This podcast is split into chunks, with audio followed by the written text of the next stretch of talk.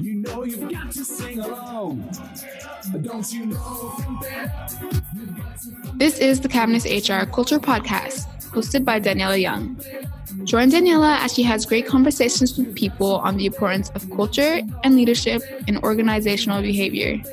You will hear the great, the bad, and the ugly as she talks to a huge variety of guests in different fields.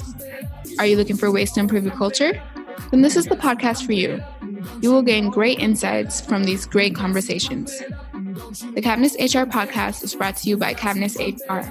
At Cavness HR, we deliver HR to companies with 49 or fewer people by automating the HR process.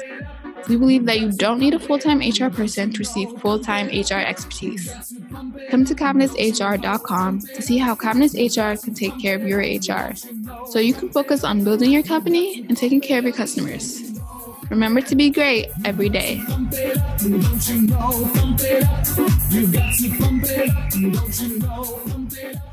Hello, and welcome to the Cavness HR podcast. I'm your host, Jason Cavness. Our guest today is Sapna Malhotra. Sapna, are you ready to be great today? Absolutely. She brings more than two decades of international management consulting experience in sales and business operations in the technology, financial services, and telecommunications industries. She started her career at Accenture and became the global business change and organization practice lead.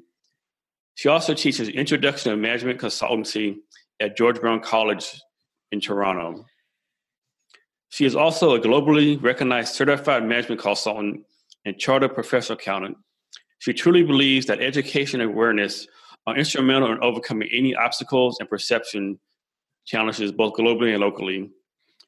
She started the Can Innovate podcast, focused on Canadian innovators that are changing the game and hosting master classes to deepen our knowledge and skills. You can find her walking, hiking, exploring new areas, and trying to win the world's greatest Anna award, and discovering new places to brunch and inventing, inventing new recipes. Thank you very much for being here today. I really appreciate it. No, I really appreciate it. I mean, Jason, I'm a big fan of your podcast, number one. Uh, I'm an active listener. You've got some pretty incredible people that have been here, like real trailblazers. And two, congratulations on the second podcast launch. I mean, like I said, doing one is a lot of work, so doing two is amazing. So, congratulations. That's a huge milestone. Thank you. And thank you for being our first repeat uh, guest on the podcast. Really Woohoo! It's an honor, a true honor. So you recently uh, wrote a book. Can you talk about that a little bit? Yeah. So I wrote a book called Connect the Dots about turning strangers into meaningful network connections and relationships. And it was actually inspired because I was teaching at one of the colleges here. And over the past two semesters, the students have been asking, and again they're not young students. They're ages of like between ages of like 25 to 50 it's a post grad college uh, you know diploma and it's about you know consulting one-on-one and all that stuff. And one of the things that they've really had a hard time doing is networking. And every class the students would come in and go okay I'm not, I go to these events and I just kind of get business cards. It's like, you know, Oprah, you get one and you get one. Everybody just gets business cards. So they have a collection of business cards. And like, now what do I do? And then, you know, I give them some tips and what kind of conversations did you have and so on. And they'd be like, uh, and then the next class would be like, okay, I went to another one uh, event and I honestly was a wastage of my time and every class it was just the reoccurring theme of they just couldn't connect with people to help them actually progress to where they wanted to go and they didn't know how to have those conversations. So over the semester the book wrote itself because every class it kind of happened. And i think one of the things that has happened is that we all have a sense of urgency. We meet somebody and we want something we need something for in our lives whether it's a job or a mentor inspiration or just a friend. I mean a lot of people are really lonely in life. And one of the things that has been really challenging is that you know when you meet somebody for the first time and then you ask them for something and i keep saying like if you move to a new neighborhood and you meet your neighbor for the first time would you ask them to babysit your kid? You know like you wouldn't do it. You wouldn't ask just ask for a favor just off the bat. You kind of have to build you know some time of the relationship to get to know each other like each other and then you can trust each other right so especially when it comes to job hunting you know people want to refer people into their companies, but they're not going to refer somebody that they don't know because it's their reputation. So I actually put together really about how to build relationships and how networking is really a start of a conversation and it builds into a relationship over time but you have to add value to them first and then you'll get something in return but not like a tennis match you know i give you something and then you give me something in return. You know what i mean? Like it just seems to be something we've kind of got expecting that everything is on demand. When i need something thing there's going to be someone that's going to give it to me on demand. And you know and that's a big mistake right? Like we should be networking all the time and it should be a basic life skill. But they don't teach it in schools you know how to network you know? And it's kind of really scary because i was doing some research for the book and one of the things I found was that there's a loneliness council that's been set up in the UK. And it's not just because of the elderly being lonely, it's all generations are being lonely.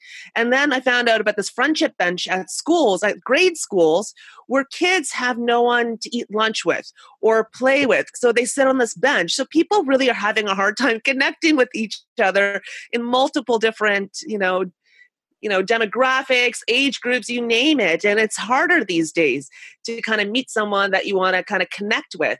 So that's kind of the premise of the book is really about hey how do you kind of meet somebody and create that value and start to become a relationship but also more practical because you know me jason i'm all about being practical and tactical. Like people don't know how to do icebreakers, right? Like when you first meet somebody, you know, they will rhyme off their resume. So, you know, like that boom, like that's kind of like where the problem starts. They ask you, What do you do? And they rhyme off their resume. We all roll our eyes and we have no idea what they said.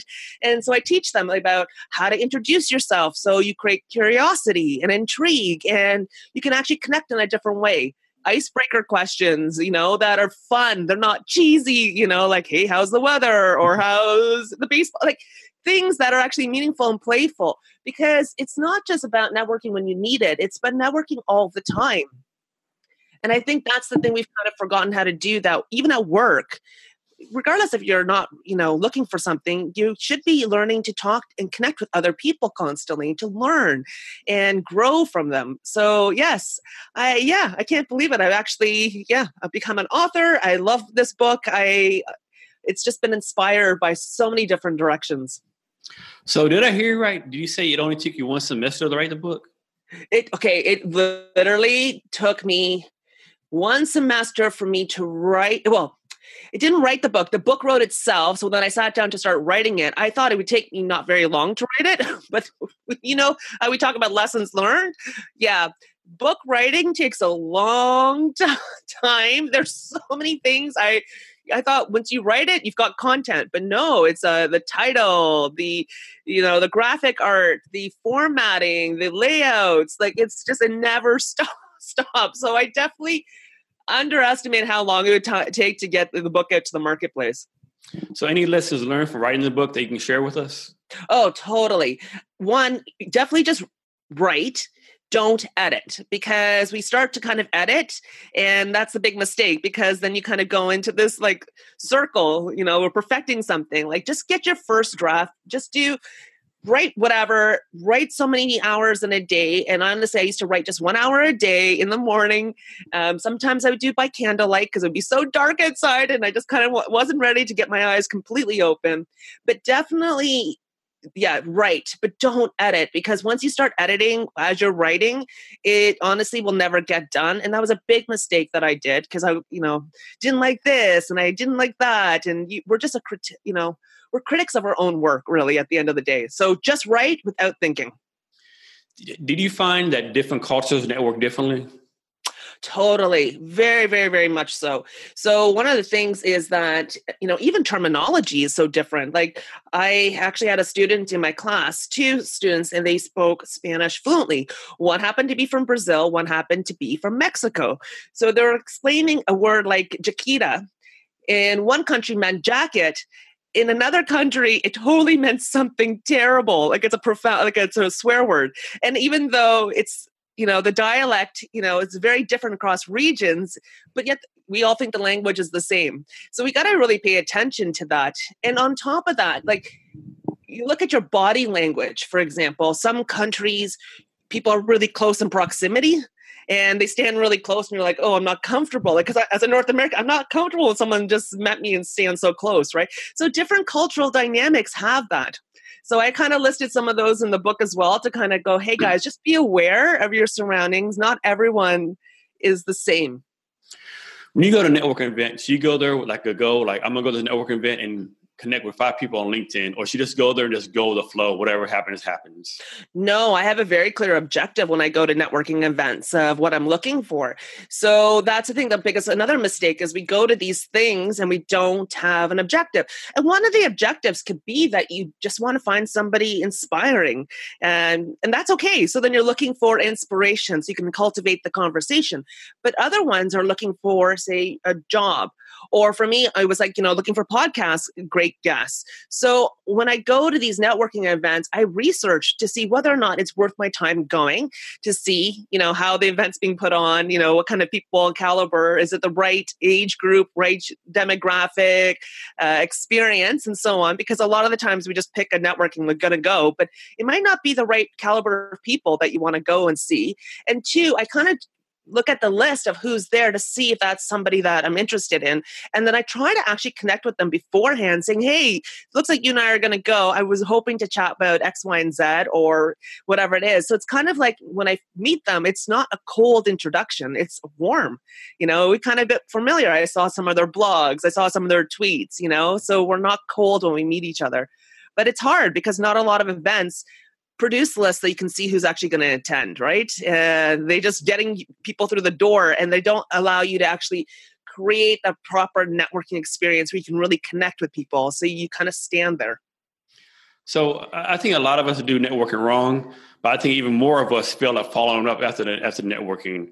How can we improve on following up after we meet somebody? Uh, this is such a good question because we have to not just uh, i spend time and i debrief. Like i just like any meeting i take time to put some notes together about what it was that we discussed.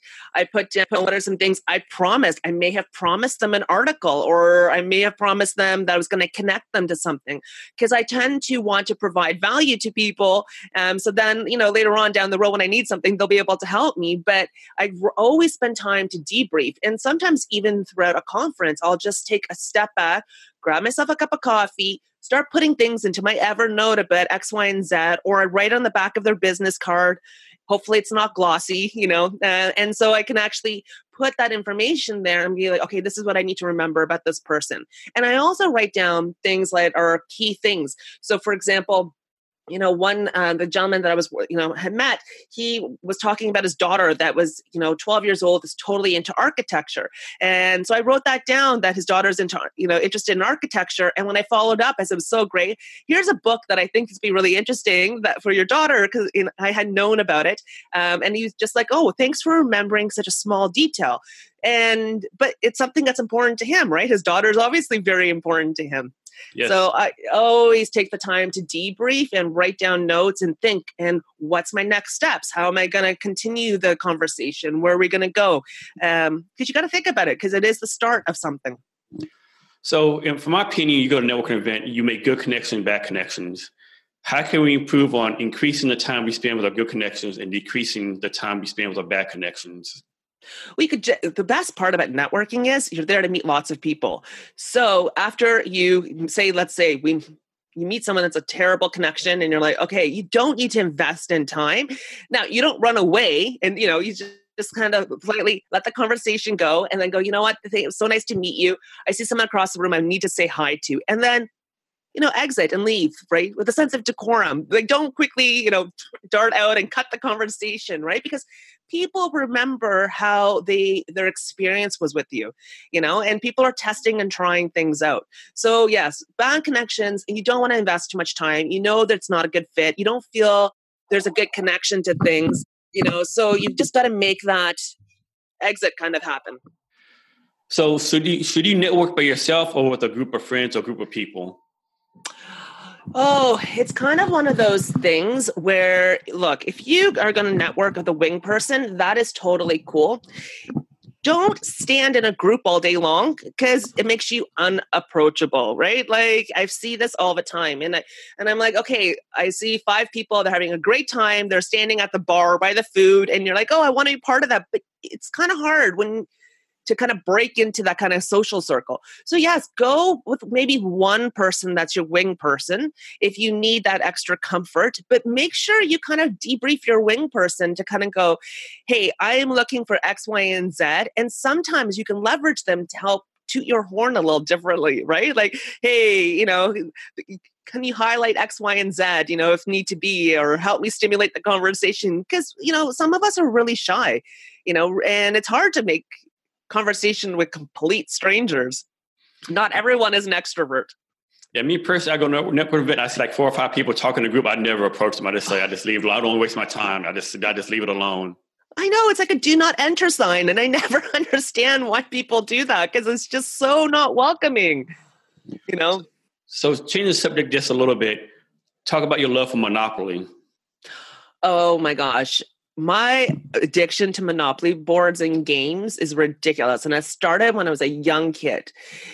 I actually saw an article in a newspaper yes that's how old i am you know the newspapers that we used to get at the front door and there was this worldwide monopoly champion eh, and i was like is that such a thing? Like i would love to be part of it and i was like but is Monopoly really game of strategy or chance? So I started to play it a lot more. But then every country I went to had a different Monopoly board, right? For the streets that are popular there in that city and so on. And I just fell in love with that dimension of that because it got a chance to kind of find some the uniqueness of it and what kind of is a flavor of that culture or country or whatever it is. So I ended up getting Monopoly boards for, I don't know, I think I must have about 50 different Monopoly boards for different countries. And yeah, they're hilarious.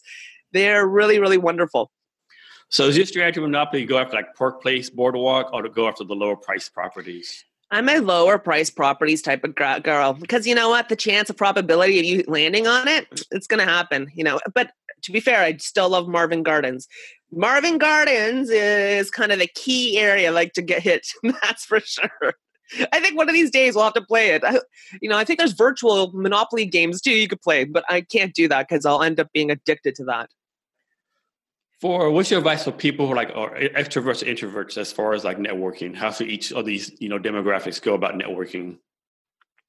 You know what's really funny is two things. I just learned a new term called ambivert. So it's in between an introvert and an extrovert. So there's the middle. And I think that's phenomenal. Now, we always think extroverts have the upper hand.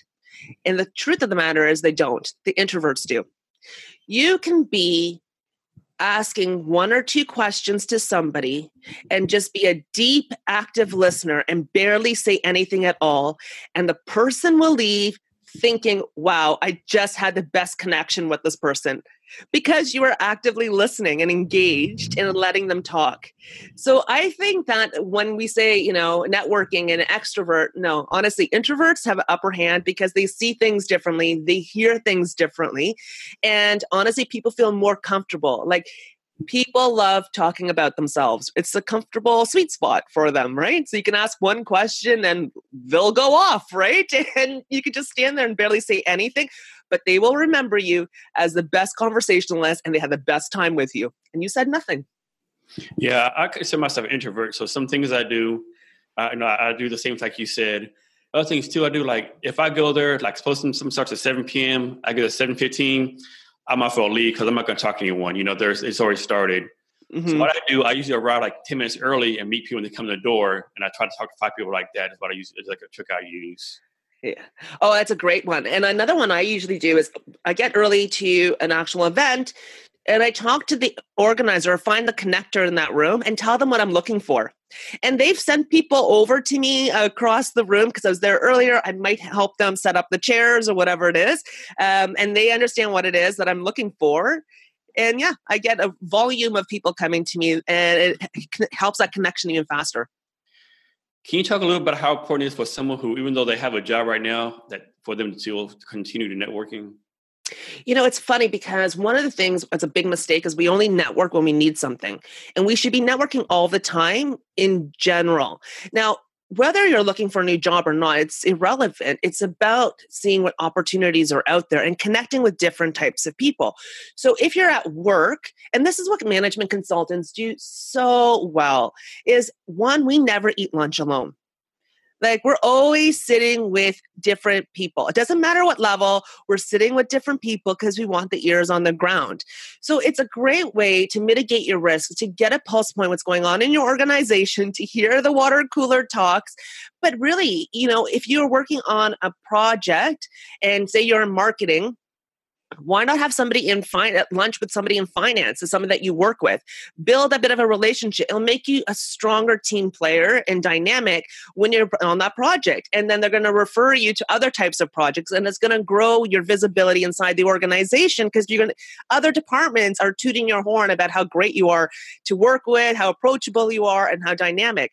And again, you don't have to go out for lunch. You could just bring your brown bag, go sit together, and they'll introduce you to other people. So network networking shouldn't be just about when you need to job hunt. It should be that you're talking to different people to always have the eyes in the back of your head and to see what else is kind of going on. And it's amazing how much we don't leverage that as an opportunity. How should someone approach networking on LinkedIn? LinkedIn is a funny tool.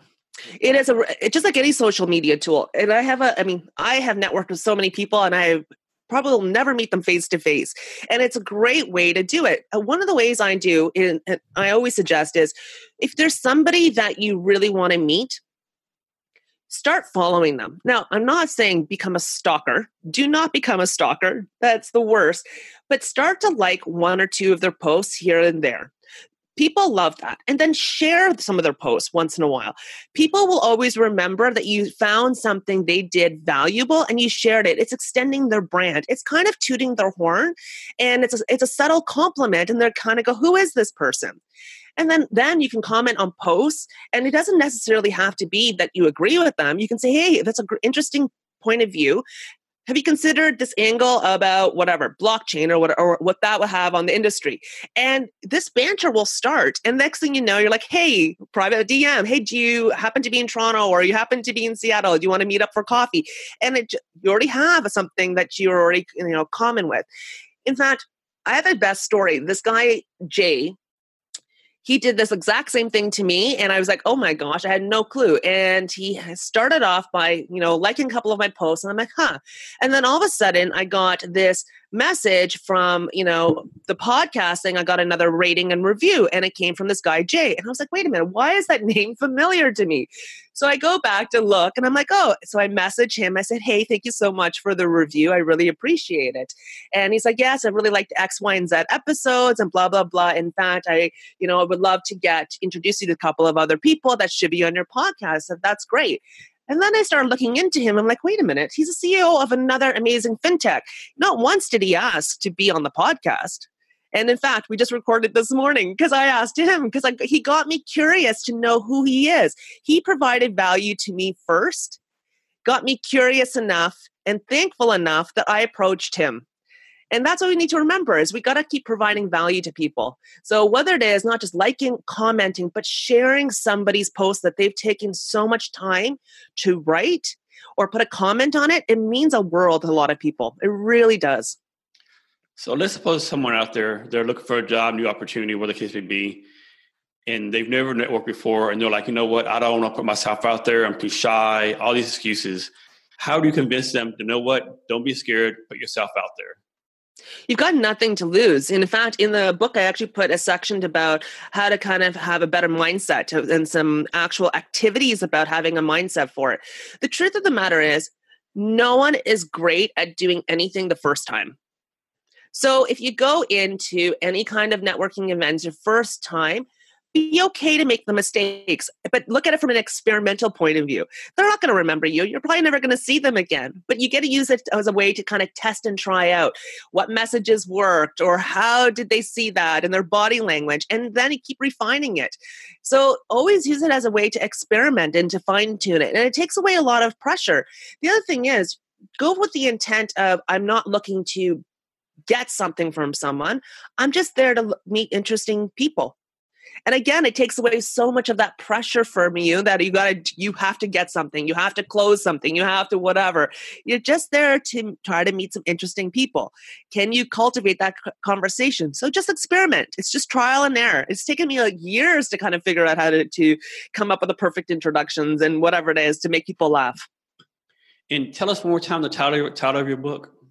It's called Connect the Dots Turning Strangers into Meaningful Network Relationships. And it's available on Amazon, correct? Correct, it is. That's right. And the book title is really funny because my nine year old niece, who is a crazy avid book reader. Like I literally call her Belle from Beauty and the Beast because her nose is always stuck in a book. So she's been very curious about this me writing this process. So she asked me, "What's your book about?" So I explained about creating connections and so on. And she said, "Oh, it's kind of like connect the dots." And hence the book was the title was born. That's a great story. Yeah, I like it too because, you know, and I really am writing it for my nieces and my nephew because I'm hoping that one day you know it's going to be there to teach them because if people are already having a hard time in this generation of connecting what hope do my nieces and nephew have can you share your social media links for yourself and your company yeah, so you can follow me on LinkedIn. I love connecting with people and smart people. So Sapna Malhotra. And I'm on Instagram and Twitter. You can find me very active on um, Instagram, actually. You can do it under the podcast, Can Innovate, or my name. I'll, I'll send you all the show links.